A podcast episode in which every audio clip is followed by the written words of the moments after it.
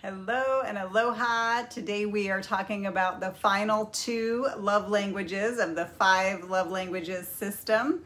And today we're going to talk about quality time and receiving gifts. So, quality time is actually my favorite because it is uh, my number one love language.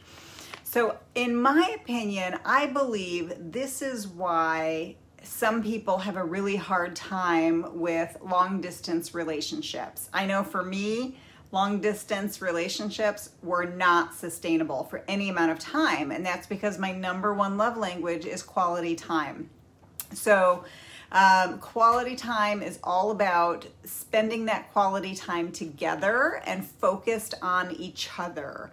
It's not about the the screens, the TV screens, or the phone screens, or even going out to a movie together. When we're watching TV or a movie together, our focus is not on the other person, it is on the, the TV or the movie screen. So while that might feel like a nice date night, that actually doesn't really satisfy the person for quality time.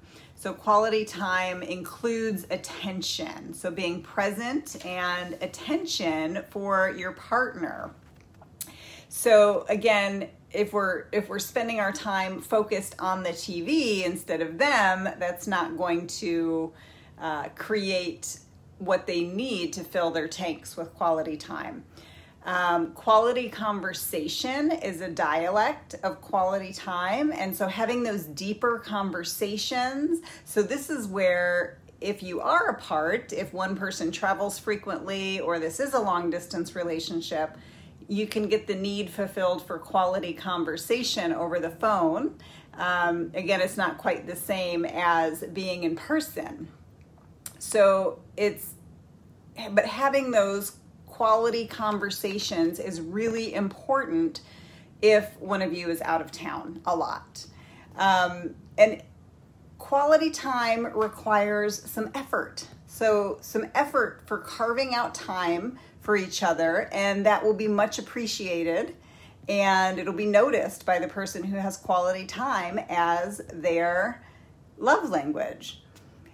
Now, another thing that makes a big difference here is being present. So, not being on your phone, not saying, uh huh, uh huh, I'm listening while you're looking down at your phone.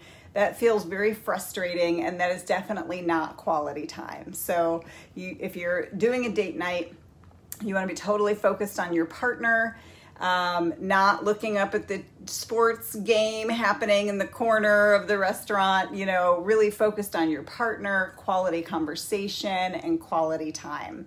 So we don't want to be distracted by those things. So, really, quality time has to include attention and affection. So that is how the person is going to receive that. So, some of the ideas for quality time activities, aside from a nice date night where you're very present and focused on each other, um, if you're staying at home, you can do, you know, play a board game or puzzle or Scrabble. You know, you're still interacting with each other, you're still having conversation while you're doing something fun together. Um, cooking a nice meal together can also contribute to quality time. That can be a lot of fun. Uh, taking a road trip together, lots of quality time there. I'm a person who loves road trips. So, taking a road trip together, taking that time, um, or maybe planning your next vacation together, that can really be a high quality.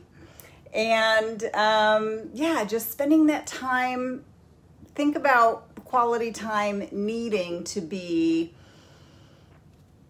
really focused around attention and affection. And so, for the person who has quality time as their love language, that is what's going to fill their tank.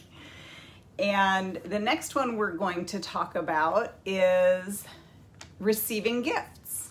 And sometimes when people hear this, this is the fifth out of the five love languages that we're covering. And if you haven't taken your quiz yet, um, go to fivelovelanguages.com and take your quiz and get someone else to take their quiz too, whether it's your honey or a friend that you want to have these conversations with to explore these different love languages. So the fifth one is receiving gifts. And receiving gifts, sometimes people think that that can be very materialistic, but it's not about that. It's not about buying somebody a new car every year or, you know, diamond necklaces or something. It doesn't have to be that. It can be the little things, it can be the little thoughtful gifts.